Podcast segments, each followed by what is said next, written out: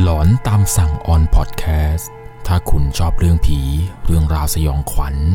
เราคือพวกเดียวกันครับ สวัสดีครับทุกคนครับ ผมหนึ่งหนึ่ง LC ครับ วันนี้เรากลับมาเจอกันเช่นเคยนะครับกับในช่วงของหลอนตามสั่ง หลังจากที่ผมไปเปิดโหวตมาครับว่าทุกคนเนี่ยอยากจะฟังเรื่องหลอนของจังหวัดไหนกันใน EP นี้ ปรากฏว่าก็มีคอมเมนต์หนึ่งครับที่มีคนเนี่ยสนใจมากครับกับเรื่องหลอนของ 3 จังหวัดชายแดนภาคใต้ครับ3จังหวัดชายแดนภาคใต้เนี่ยก็จะมียะลา ปัตตานี แล้วก็นาราธิวาสครับที่แรกเนี่ยผมกะว่าจะแยกเป็น EP ไปครับยะลา EP หนึ่ง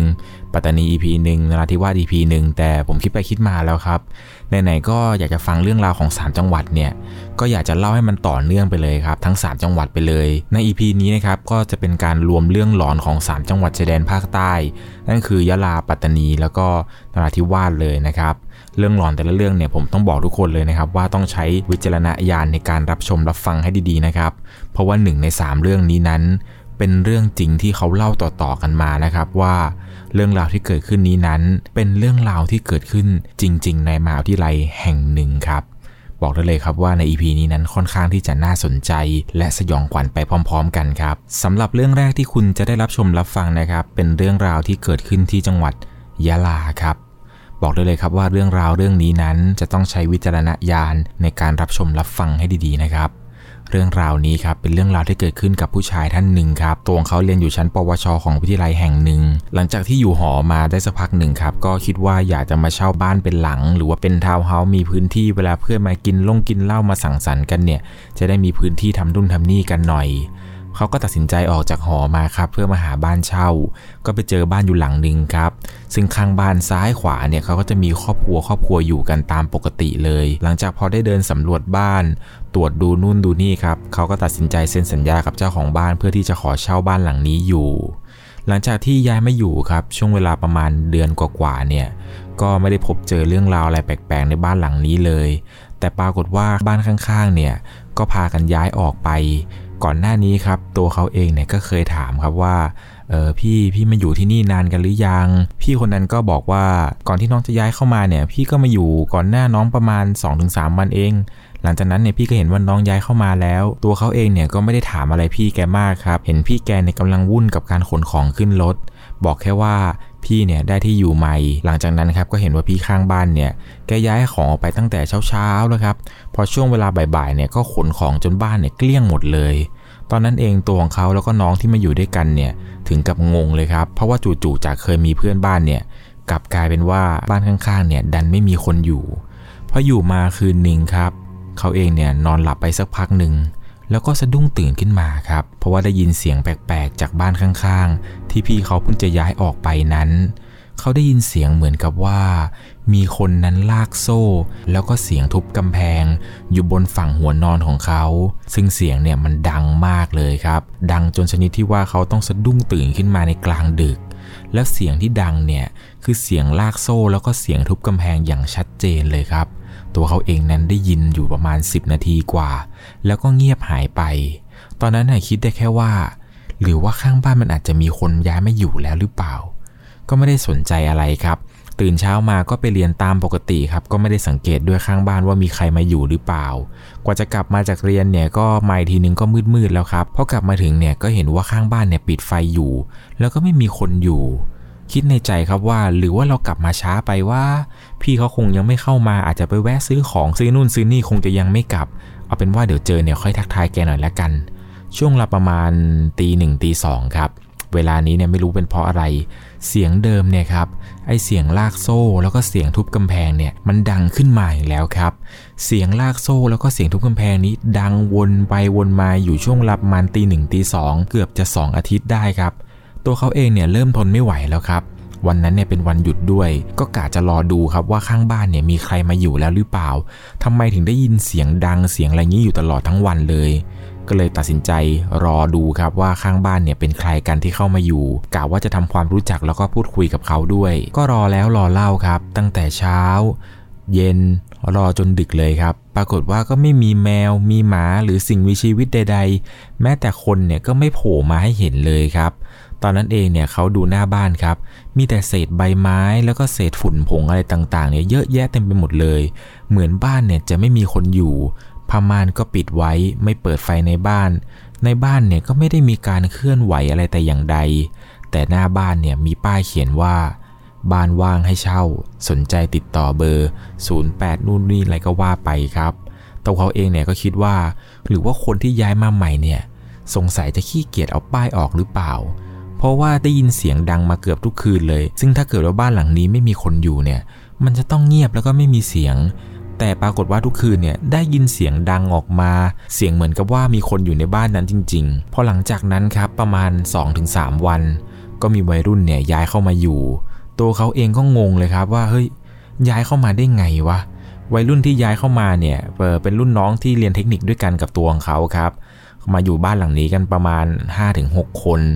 อตัวเขาเห็นเนี่ยก็ตกใจเลยครับว่าเฮ้ย เอ้า เอ็งมาอยู่นี่เด้อวะ รุ่นน้องก็บอกว่าใช่ครับพี่ พอดีว่าผมกับเพื่อนๆเนี่ยสนใจจะหารค่าเช่าห้องกัน เห็นว่าที่นี่ว่างอยู่ก็เลยมาเช่าอยู่ด้วยกัน ตอนนั้นเองครับตัวเขาเนี่ยเจอก็ทักทายกันตามปกติถามดุนถามนี่ เองย้ายมาอยู่กับญาติกับเพื่อนหรืออะไรยังไงทำไมไม่บอกพี่เลยว่ารุ่นน้องเขาก็งงๆครับ บอกว่าผมเพิ่งย้ายมาวันนี้วันแรกเลยครับพี่ ตอนนั้นเองตัวเขาก็งงแล้วครับ เอา้าแล้วไอ้เสียงที่ได้ยินที่ผ่านมาเนี่ย ทั้งเสียงลากโซ่เสียงทุบกำแพงเนี่ยมันคือเสียงอะไรกัน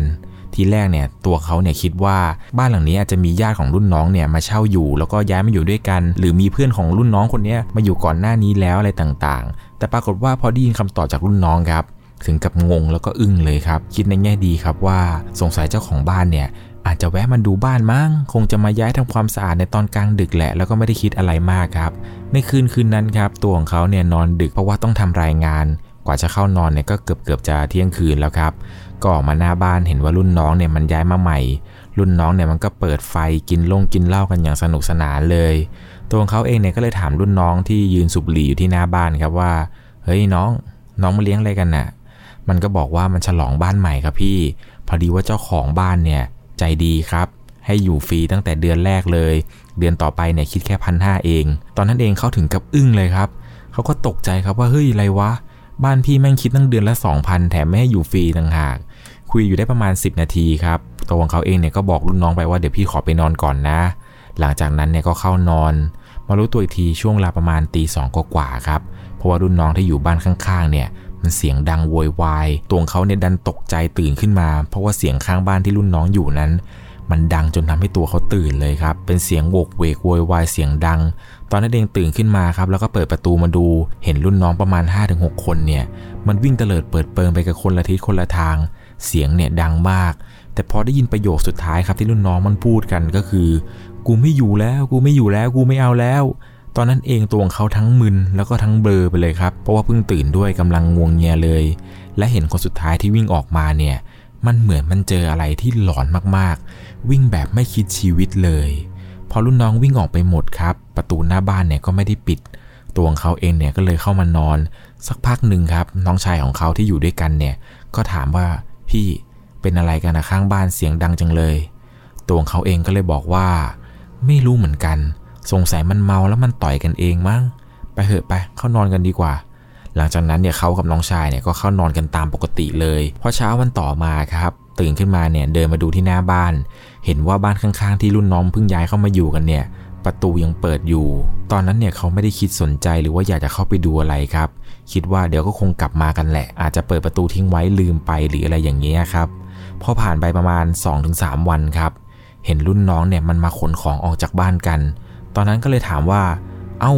ย้ายไปไหนกันหลาวแล้วคืนนั้นมันเกิดอะไรขึ้นทำไมพี่เห็นเองเสียงดังโวยวายกันหมด รุ่นน้องนั้นมันก็บอกว่า พี่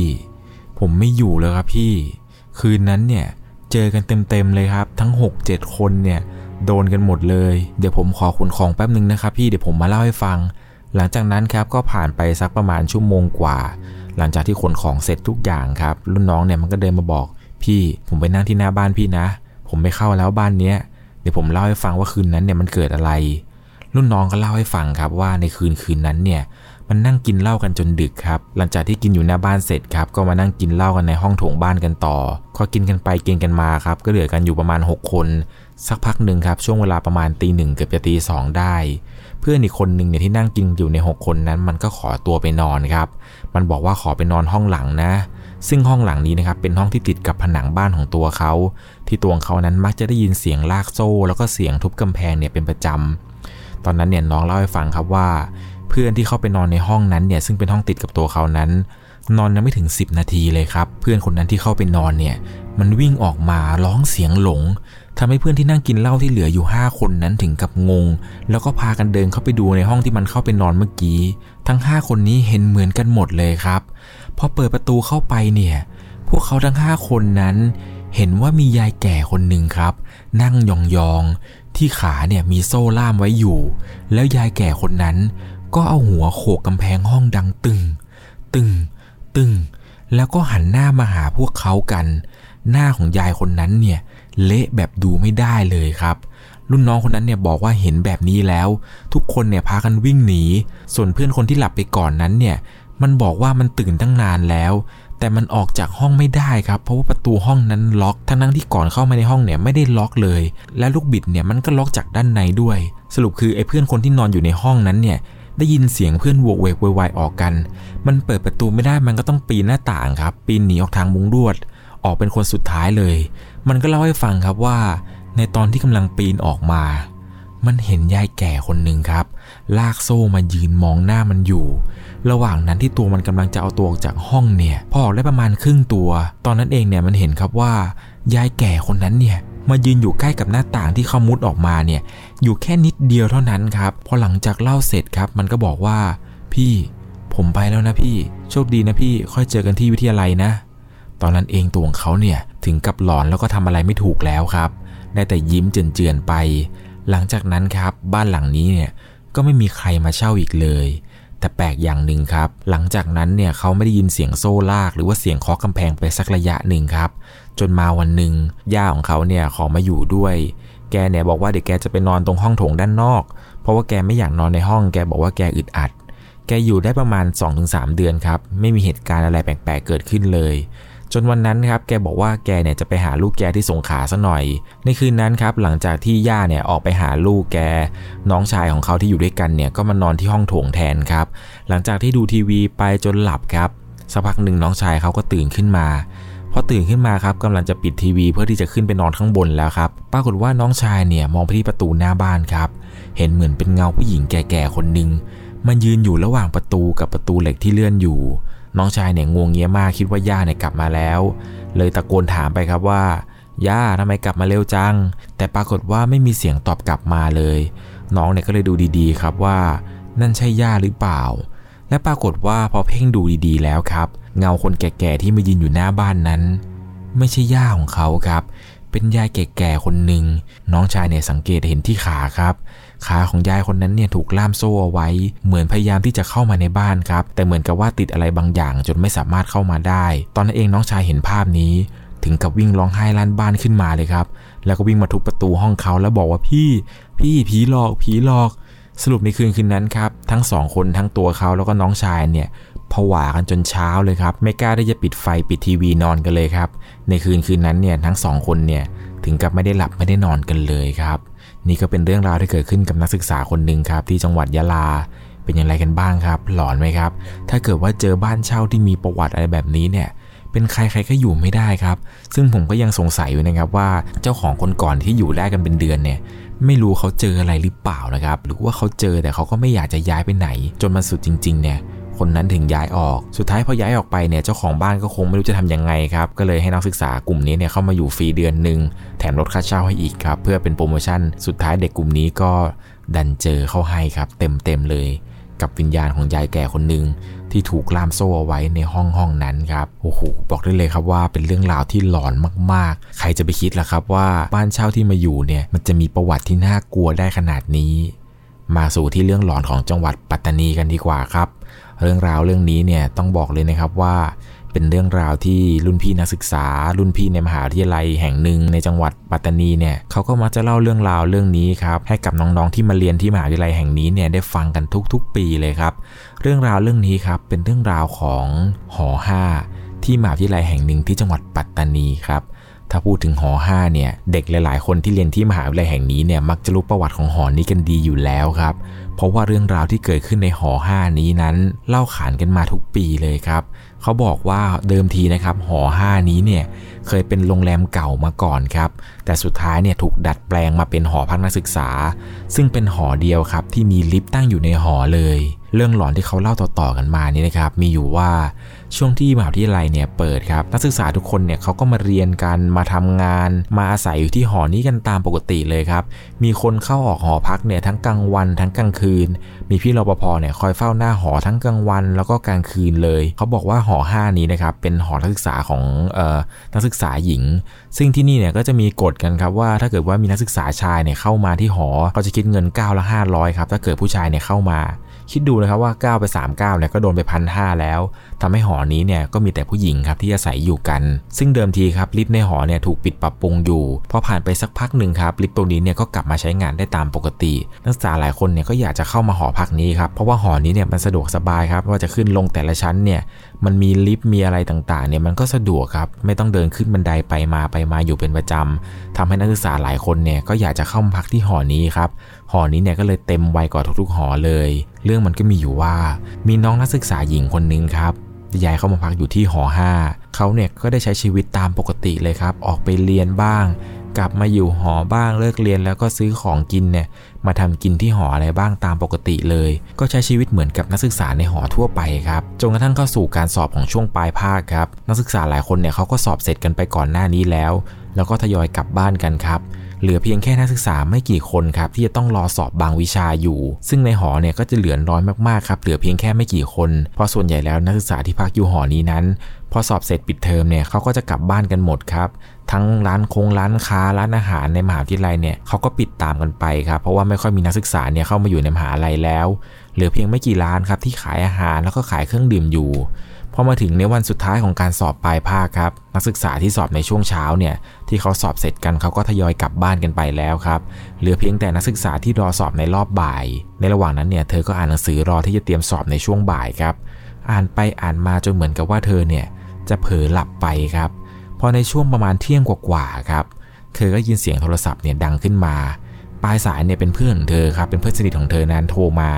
โทรมาตามครับ เพราะว่ามันใกล้จะถึงเวลาสอบแล้ว ด้วยความเร่งรีบครับ พอดูนาฬิกาเนี่ย เวลามันก็เที่ยงกว่าเกือบจะบ่ายโมงแล้วจริง ๆ ตอนนั้นเองเนี่ยด้วยความกลัวว่าจะเข้าสอบไม่ทัน เธอเนี่ยรีบแต่งตัว คว้าหนังสืออะไรต่างๆ เนี่ยไป แต่ดันลืมโทรศัพท์ไว้บนเตียงครับ หลังจากที่เธอสอบเสร็จครับ เพื่อนของเธออีก 2 คนเนี่ยก็ชวนว่าเดี๋ยวไปเลี้ยงฉลองกันก่อนดีกว่า พอกินเลี้ยงกันเสร็จครับ เตรียมตัวจะกลับบ้าน นึกขึ้นได้ครับก็ลืมโทรศัพท์ไว้ที่หอ เธอเนี่ยเดินกลับมาหาลัยอีกครั้งหนึ่งโดยที่ไม่ได้บอกเพื่อนๆครับว่าจะกลับมาที่หอ ตอนนั้นเนี่ยเดินกลับมาที่หอแล้วพบว่ามหาวิทยาลัยเนี่ยมันเงียบมากครับบรรยากาศตอนนั้นเนี่ยมันเงียบสนิทเลย แม้แต่นักศึกษาคนหนึ่งเนี่ยก็แทบจะไม่เห็นกันเลยครับอย่าว่าแต่นักศึกษาเลยครับพี่รปภที่ประจำที่หอนั้นเนี่ยก็ยังไม่เห็นเลยในตอนนั้น และด้วยความเร่งรีบครับ ตอนนั้นเนี่ยมันช่วงเวลาใกล้จะค่ำแล้ว เธอก็เลยรีบเข้าไปในหอครับ แล้วก็กดลิฟต์เนี่ยขึ้นไปยังชั้นที่เธออาศัยอยู่ ทันทีที่เธอกดลิฟต์ขึ้นไปครับทันใดนั้นเองครับ ลิฟต์ดันเกิดลัดวงจรทำให้เธอนั้นค้างอยู่ในลิฟต์ เธอเนี่ยพยายามร้องขอความช่วยเหลือครับ พยายามเปิดประตูลิฟต์ แต่ก็ไร้ซึ่งเสียงคนที่จะเข้ามาช่วย รวมไปถึงหนทางที่จอดจากลิฟต์นั้นได้ครับ เธอเนี่ยร้องโหยหวนจนเธอหมดแรง เล็บของเธอเนี่ย ฉีกขาดจากการพยายามเปิดลิฟต์ในครั้งนั้นครับ แล้วก็มีรอยเลือดเนี่ยติดอยู่ที่ประตูลิฟต์จนสุดท้ายครับ เธอเนี่ยสิ้นใจในลิฟต์นั้น คาดว่าลิฟต์นี้เนี่ยน่าจะขึ้นไปชั้นบนๆของหอแล้วครับทำให้ไม่มีใครเนี่ยได้ยินเสียงที่เธอเรียกหรือตะโกนออกมา พอเวลาผ่านไปครับ ก่อนที่มหาวิทยาลัยจะเปิดพานลงประจำหอก็เข้ามาเช็คดูความเรียบร้อยในหอครับ ปรากฏว่าก็เห็นว่าลิฟต์เนี่ยมันเสียครับ ไม่สามารถใช้งานได้ ก็พยายามตามช่างมาซ่อมดูอะไรต่างๆ นานา ปรากฏว่าลิฟต์เนี่ยมันก็ค้างอยู่ชั้นบนๆครับซึ่งเป็นชั้นเท่าไหร่นี้ผมก็ไม่แน่ใจเหมือนกันนะครับพันลงกับช่างเนี่ยก็พากันงัดประตูลิฟต์ครับเพื่อที่จะเปิดเข้าไปดูว่าระบบเนี่ยมันเสียอะไรยังไง แต่พอเปิดประตูลิฟต์ได้ครับเขาเองเนี่ยถึงกับชะงักแล้วก็ตกใจเป็นอย่างมากครับ เพราะว่าภาพที่เห็นคือศพผู้หญิงคนนั้นครับ นอนแห้งตายคาลิฟต์อยู่ ซึ่งคราบเลือดเนี่ยเต็มประตูลิฟต์เลยครับตอนนั้นเองเนี่ยพันลงจึงรีบแจ้งมหาวิทยาลัยแล้วก็ได้ประสานงานไปยังตำรวจอีกทีหนึ่งครับเหตุการณ์ในครั้งนี้เนี่ยก็เล่าขานกันไปทั่วมหาวิทยาลัยรวมถึงบุคคลภายนอกเลยครับทำให้สร้างความสยองให้กับหอพักหอ5นี้เป็นอย่างมาก และไม่นานครับเรื่องสยองเนี่ยมันก็เกิดตามมาหลังจากที่มีคนเสียชีวิตในลิฟต์นี้ครับว่ากันว่าพอตกกลางคืน มักจะได้ยินเสียงคนร้องโหยหวน ดังออกมาบ้าง ซึ่งไม่รู้ว่าดังมาจากที่ใด ได้ยินเสียงคนเดินไปมากลางดึกบ้าง หนักสุดคือ ใครที่ใช้ลิฟต์ตัวนั้น มักจะเจอเงาดำๆยืนอยู่ข้างหลังตัวเองอยู่ บางครั้งเนี่ยมักจะได้ยินเสียงเล็บขูดกับประตูลิฟต์บ้าง จนนักศึกษาหลายคนที่หอนั้นเนี่ยต่างพากันย้ายออกเลย ซึ่งในปัจจุบันนี้นะครับหอ5เนี่ยก็ยังเปิดตามปกติอยู่ ลิฟต์ตัวนั้นเนี่ยบ้างว่ายังมีการใช้งานเหมือนเดิมเลยนะครับ แต่เรื่องเล่าของหอ5เนี่ยนักศึกษาหลายคนก็เจอเรื่องนอนหลอนแปลกๆมาไม่น้อยเลยครับบ้างก็ว่าหอ5เนี่ยมันแปลกอยู่อย่างหนึ่งครับ เวลาใครไม่สบายแล้วนอนอยู่ที่ห้องเนี่ยมักจะมีความรู้สึกเหมือนกับว่า มีใครก็ไม่รู้ครับ เข้ามาเยี่ยมหรือว่าเข้ามายืนเฝ้าอยู่ตลอดเวลาเลยทำให้นักศึกษาในหอ5นี้นั้น ต่างพากันกลัวแล้วก็สยองกันไปตามๆกันเลยครับ นอกจากนี้แล้วนะครับ นอกจากหอ 5 เนี่ย มันก็ยังมีเรื่องราวของหอ 8 อีกนะครับ ที่ว่ากันว่าเป็นหอหญิงที่ใหม่ แต่ว่ากับมีตำนานที่เขาเล่ามาเหมือนกันนะครับ ว่าพวกหนุ่มๆ ที่อยู่หอ 3 หอ 2 กับหอ 1 เนี่ยเขามักจะเล่สาวๆหอ 8 กันเป็นประจำครับ เพราะว่าหลังตึกหอ 8 เนี่ย มันนำไปชนกับพวกตึกของหอ 3 กับหอ 2 หอ 1 อีกทีหนึ่งครับ วันดีคืนดีครับ หนุ่มๆ ที่นั่งมองหญิงหอ 8 กันเนี่ย ก็จะเห็นว่ามีหญิงสาวคนหนึ่งที่มองอยู่นั้น กระโดดลงมาจากชั้น 4 เล่นเอาหนุ่มๆที่นั่งมองเนี่ยถึงกับร้องเสียงหลงเลยครับ ซึ่งไม่รู้ว่าจริงหรือไม่จริงแต่อย่างใด แต่เขาว่ากันว่า ถ้าเลยตีสามแล้ว มักจะไม่มีใครกล้ามองไปที่หอแปดนั้นเลยครับ เรื่องมันก็มีอยู่ว่ามีบัณฑิตหญิงคนหนึ่งครับ เพิ่งจะจบใหม่แล้วก็รอรับปริญญา แต่ดันเกิดอุบัติเหตุเสียชีวิตก่อนที่จะเข้ารับปริญญาครับ เธอเนี่ยเหมือนไม่รู้ครับว่าตัวเองนั้นเสียชีวิต เธอก็เลยยังคงวนเวียนอยู่ที่หอ แล้วก็กลับไปที่ห้องเรียน วนไปวนมาอยู่อย่างนี้ครับ โดยเฉพาะช่วงก่อนรับปริญญา มักจะมีคนเห็นเธอเนี่ยเดินไปเดินมาเป็นประจำเลยครับ บอกได้เลยครับว่าเรื่องหลอนของมหาวิทยาลัยนี้นะครับ มีเยอะแยะมากมายเลยครับ ซึ่งแค่ 2 เรื่องเนี่ยก็พาหลอนพอสมควรแล้วนะครับ กับเรื่องหลอนที่เกิดขึ้นที่จังหวัดปัตตานีนี้ มาสู่ที่จังหวัดสุดท้ายครับของ EP 3 จังหวัดชายแดนภาคใต้ นั่นก็คือเรื่องหลอนของจังหวัดนราธิวาสครับ เรื่องราวเรื่องนี้ครับเป็นเรื่องราวที่เกิดขึ้นที่อำเภอสุไหงโกลก จังหวัดนราธิวาสครับหลายๆคนเนี่ยจะรู้ดีนะครับว่า 3 จังหวัดชายแดนภาคใต้เนี่ยมักจะเกิดเหตุการณ์ความไม่สงบอยู่บ่อยครั้ง แล้วก็เส้นทางทางภาคใต้ทางนราธิวาสที่สุไหงโกลกเนี่ยก็จะมีพวกป่าพวกอะไรเงี้ยขึ้นเต็มไปหมดทำให้เส้นทางบางเส้นนะครับ ก็จะไม่มีไฟแล้วก็ถูกต้นไม้เนี่ยปกคลุมจนมืดสนิทเลย เรื่องมันก็มีอยู่ว่ามีชายคนหนึ่งครับ ผมขอให้นามสมมติว่าเป็นคุณโอแล้วกันครับ คุณโอเนี่ยก็ขับรถไปกับเพื่อนครับอีกคนหนึ่งซึ่งตอนนั้นเวลาเนี่ยเป็นช่วงเวลาประมาณ5้าทุ่มกว่า ระยะทางประมาณ 7 กิโลครับที่เขาขับไป เส้นทางที่ใช้เนี่ยไม่มีไฟแม้แต่ดวงเดียวเลย แล้วก็ไม่มีรถเนี่ยสวนมาหรือว่ารถที่จะแซงเขาเนี่ยก็ไม่มีเลยครับ ในตอนนั้นเนี่ยช่วงเวลา5้าทุ่มกว่าขี่ไปในเส้นทางแห่งนี้ครับ ผมขออนุญาตที่จะไม่พูดถึงเส้นทางนี้นะครับ ในระหว่างที่ขี่ไปนั้นครับก็ไม่มีรถคันไหนเนี่ย ขับแซงเขาไปหรือว่ารถที่สวนกลับมาเลยเรียกได้ว่าตลอดระยะทาง 7 กิโลนี้นั้น มีรถมอเตอร์ไซค์ของเขาเพียงแค่คันเดียวเท่านั้นแหละครับถนนเส้นนี้ครับจะมีบ้านคนเนี่ยอยู่ห่างๆกันไปครับแล้วก็จะมีแสงไฟเนี่ยสะท้อนออกจากหลังบ้านนิดๆหน่อยๆครับในตอนนั้นเนี่ยช่วงเวลาประมาณ5้าทุ่มกว่าเนี่ยมันก็จะมืดๆหน่อยแต่มันก็ไม่ได้มืดสนิทไปครับเขากับเพื่อนเนี่ยก็ไม่ได้กลัวอะไรมากครับเพราะว่าชินกับเส้นทางนี้แล้ว ขับอยู่บ่อยครับบางครั้งเนี่ยมาตีหนึ่งตีสองเนี่ยขับเส้นนี้ไปก็ไม่เคยเจออะไรอยู่แล้ว พอขับไปเรื่อยครับก็คุยกันระหว่างทางก็หัวเราะเฮฮากันไป 2 คนครับพอขับกันมาได้สักพักหนึ่งครับตรงเขาเองเนี่ยก็รู้สึกได้ครับว่าจู่ๆเนี่ยก็มีลมเย็นในเยือกนะครับพัดแรงมากเข้ามาหาตัวเขา ตอนนั้นเองเนี่ยตัวเขานิ่งไปแล้วครับ แล้วก็ถามกับเพื่อนครับว่า เฮ้ยมึง มึงว่าลมมันเย็นแปลกๆปะวะ เพื่อนเนี่ยเงียบไปครับ ก็ไม่ยอมพูดอะไรครับ เขาเนี่ยขับมาต่อได้อีกแป๊บหนึ่ง ก็เห็นครับว่ามีกองอะไรบางอย่างครับ อยู่บนถนน ความยาวประมาณ 170 เซนถึง 185 เซนได้ครับ ตอนนั้นในด้วยความไม่แน่ใจครับ ก็เลยเปิดไฟสูงส่องไปทีนึง ก็เห็นครับว่าวัตถุนั้นเนี่ยมันวางอยู่บนถนน พอขับเข้าไปใกล้เรื่อยๆเรื่อยๆเรื่อยๆครับ เริ่มเห็นชัดมากขึ้น ตอนนั้นเองเนี่ยเพื่อนของเขาเงียบไปตั้งแต่ลมเย็นพัดมาแล้ว แต่พอขับไปใกล้มากยิ่งขึ้นครับ ก็เรียกเพื่อนตลอดครับว่าเฮ้ยมึง ดูดิอะไรวะเนี่ยอะไรวะเนี่ยแต่เพื่อนก็เงียบแล้วก็ไม่พูดอะไรเลยครับ เพื่อนเนี่ยนั่งเงียบกิบไม่พูดไม่จาเลย ตอนนั้นเนี่ยพอขับเข้าไปใกล้ๆครับ สิ่งที่เขาเห็นอยู่นั่นก็คือ มันคือศพครับศพที่พันด้วยผ้าสีขาว ตอนนั้นเองตัวเขาเนี่ยคุมสติไม่อยู่แล้วครับ เหมือนจะเป็นบ้าเลย แล้วพอเขาขับผ่านศพนั้นไปครับ ปรากฏว่า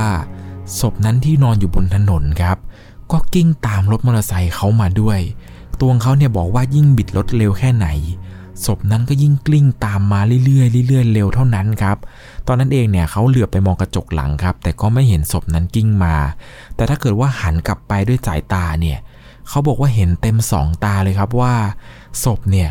มันยังคงกลิ้งตามมาเรื่อยๆเรื่อยๆครับ สาเหตุที่ศพมันกลิ้งมา เพราะว่ามันไม่สามารถเดินได้ครับ เพราะว่าผ้าขาวเนี่ยมันพันตัวอยู่ ตอนนั้นเองเนี่ยเขาสติแตกมากครับ แล้วก็รีบบิดมอเตอร์ไซค์หนีโดยที่ไม่คิดชีวิตแล้วครับ ตอนนั้นเนี่ยขับไปแล้วก็โวยวายไปครับ เรียกให้คนช่วย ช่วยด้วย ช่วยด้วย ช่วยด้วย แต่ก็ไม่มีใครอยู่แถวนั้นเลย จนพอเขาหลุดมาถึงแยกก่อนที่จะเข้าบ้านเพื่อนครับ ก็เห็นว่ามีไฟในสว่างขึ้นมา พอหันกลับไปอีกทีหนึ่งครับ ศพนั้นเนี่ยก็ไม่อยู่แล้ว ก็เลยตัดสินใจรวบรวมสติอีกครั้งหนึ่งแล้วก็สะกิดเพื่อนครับว่าเป็นอะไรวะมึงทำไมมึงนั่งเงียบขนาดนี้ หลังจากนั้นครับก็ขับรถไปส่งเพื่อนที่บ้าน แต่เพื่อนเนี่ยมันก็ยังคงนั่งเงียบอยู่พอไปถึงที่บ้านเพื่อนครับก็บอกให้มันลง มันก็ไม่ลงรถสักทีครับ ตอนนั้นเองเนี่ยพ่อมาเดินออกมา ก็เลยบอกว่าพ่อพ่อพ่อมาดูหน่อยดิมันเป็นอะไรไม่รู้เนี่ยมันนั่งเงียบมาตั้งนานแล้ว พอพ่อมาเห็นครับ พ่อก็รู้ทันทีเลยครับว่า ลูกชายเนี่ยน่าจะช็อกหรือว่าน่าจะเป็นอะไรสักอย่างหนึ่ง คนเฒ่าคนแก่ตรงนั้นเนี่ยเขาเห็นแล้วว่าถ้าจะไม่ดีเนี่ยเขาก็เลยช่วยกันเอาน้ำเนี่ยมาเป่าที่หน้ามัน 3 ครั้ง หลังจากนั้นครับเพื่อนเนี่ยก็กลับมาปกติเลย หลังจากนั้นครับเขาก็ถามทันทีเลยครับว่าเฮ้ยเป็นอะไรวะเมื่อกี้เงียบทำไม เพื่อนมันก็ตอบครับว่าจำตอนที่เราคุยกันล่าสุดได้ไหมและตอนที่เองบอกว่ามีลมเย็นแปลกๆอะ่ะ ตอนนั้นเนี่ยมันบอกว่ามันเห็นแล้วแหละว่ามีอะไรบางอย่างอยู่บนถนน แต่ภาพที่มันเห็นคือศพนั้นเนี่ย มันเด้งขึ้นมาแล้วก็พุ่งเข้ามาที่รถทันที ตอนนั้นเองเนี่ยเพื่อนถึงกับช็อกแล้วก็ทำอะไรไม่ถูกเลยครับ แล้วก็ไม่กล้าที่จะพูดอะไรครับ เพราะว่าเพื่อนเนี่ยมันเห็นก่อนที่ตัวเขาจะเห็นอีกแล้วครับ พ่อเนี่ยก็เลยถามว่าไปเจออะไรกันมาทำไมถึงเป็นอย่างนี้ ตัวเขาเองก็เล่าให้ฟังครับถึงเรื่องราวที่เกิดขึ้น พ่อเนี่ยรู้ทันทีเลยครับว่า พวกเขาเนี่ยไปเจออะไรกันพ่อก็เล่าให้ฟังครับว่าเรื่องมันเกิดเมื่อ 3 ปีก่อน ศพที่พวกเองเห็นนั้น เป็นชาวบ้านนี่แหละ เขากำลังจะข้ามถนนไปกรีดยาง แต่ว่ามีรถกระบะคันหนึ่งเนี่ยขับมาด้วยความเร็ว ไม่ทันได้มองว่ามีคนข้ามถนนอยู่ รถกระบะคันนั้นเนี่ยมันก็ชนเขาเข้าอย่างหนักเลยทำให้ตัวของผู้ชายคนนั้นเนี่ยติดอยู่ใต้ท้องรถ มีดกรีดยางที่ติดตัวไปด้วยเนี่ย มันก็ปักที่ตัวเขาแล้วก็ลากไว้ใต้ท้องรถเนี่ยยาวประมาณเกือบจะกิโลเลย แล้วปรากฏว่าคนที่ขับชนเนี่ยเหมือนกับว่าต้องการที่จะอำพรางศพอีกทีหนึ่งเพราะว่าศพเนี่ยหลุดออกจากใต้ท้องรถแล้ว ก็เลยถอยรถเนี่ยเหยียบล่างซ้ำไปซ้ำมาจนศพเนี่ยเละดูไม่ออกว่าเป็นใคร ศพของชายคนนั้นเนี่ยคงจะแค้นมากแหละเลยออกมาให้ผู้เองเห็นเป็นแบบนี้พ่อก็บอกว่าเองนับไปเลยนะอีกสองคืน หลังจากคืนนี้ไปอีกสองคืนนะพวกเองสองคนถ้าเองผ่านเส้นทางนี้อีกเนี่ยเองก็จะเห็นเหมือนเดิมอีก 2 วัน แต่ถ้ายังเห็นว่าเขาไล่หรือว่าอะไรเนี่ย อย่าไปสนใจเขาล่ะ ปล่อยให้เขาไล่ไป คิดว่าเขาคงจะทรมานมากอยู่แล้ว เขาเนี่ยไม่ได้มาทำร้ายหรอก อาจจะมาขอส่วนบุญหรือต้องการความช่วยเหลืออยู่ หลังจากวันนั้นถัดไปอีก 2 วัน ตัวของเขาเองก็เห็นตามที่พ่อเพื่อนบอกจริง ๆ ครับ แต่คราวนี้ที่เห็นเนี่ยเป็นในสภาพร่างกายที่แบบเละแล้วครับ ไม่ใช่เห็นแค่ลักษณะคือผ้าห่อศพแล้ว ซึ่งเส้นทางนี้ครับชาวบ้านหลาย ๆ คนเนี่ยเขาก็จะบอกกันเป็นเสียงเดียวกันเลยครับว่า ถ้าใครได้เห็นผู้ชายคนนี้ครั้งแรกเนี่ยจะต้องเห็นผู้ชายคนนี้ต่อไปอีก 2 วันครับ รวมเป็น 3 วันแบบติด ๆ เลย โอ้โห บอกได้เลยครับว่าเรื่องราวเรื่องนี้เนี่ยเป็นเรื่องราวที่สยองไม่แพ้ 2 เรื่องแรกเลยนะครับ กับเรื่องที่เกิดขึ้นที่สุไหงโกลกนี้ เป็นยังไงกันบ้างครับ กับเรื่องราวที่เกิดขึ้นของ 3 จังหวัดชายแดนภาคใต้ เต็มอิ่มกันไหมครับเรื่องราวหลอนๆที่เกิดขึ้นนี้นะครับ ผมต้องบอกทุกคนอีกครั้งเลยนะครับว่า จะต้องใช้วิจารณญาณในการรับชมรับฟังให้ดีๆเลยนะครับ เพราะว่าเรื่องเล่าบางเรื่องเนี่ย ถ้าคุณไม่เจอกับตัว คุณไม่รู้หรอกครับว่า เจ้าของเรื่องราวที่เขามาถ่ายทอดนี้ มันน่ากลัวขนาดไหนครับ เหมือนที่ผมบอกทุกคนไปครับว่าเดี๋ยว EP ถัดไปของหลอนตามสั่งเนี่ย ผมไปไล่ดูคอมเมนต์มาแล้วครับ ทุกคนเนี่ยก็อยากจะฟังเรื่องหลอนของจังหวัดที่ตัวเองอยู่กัน ผมก็เลยคิดว่าเอางี้ละกัน เดี๋ยวผมจะทำหลอนตามสั่งให้ครบ 77 จังหวัดเลย ทุกคนเนี่ยจะได้ฟังครบทั้ง 77 จังหวัดอย่างแน่นอนครับ เป็นยังไงกันบ้างครับกับเรื่องราวที่เกิดขึ้นในวันนี้ ใครมีเรื่องราวประสบการณ์หลอนๆที่เกิดขึ้นใน 3 จังหวัดชายแดนภาคใต้อีก ลองคอมเมนต์บอกทุกคนได้รับรู้กันนะครับว่า คุณเนี่ยไปเจอเรื่องราวอะไรแปลกๆมาอีก เหมือนอย่างเรื่องก่อนๆที่ผมเคยเล่าให้ฟังครับที่เกิดขึ้นที่ยะลา เป็นเรื่องราวของการพบเจอยินที่เออหาสกอร์มครับเรื่องนั้นเนี่ยก็หลอนใช้เล่นเลยนะครับก่อนจากกันไปในวันนี้นะครับอออยากจะบอกทุกคนนะครับว่า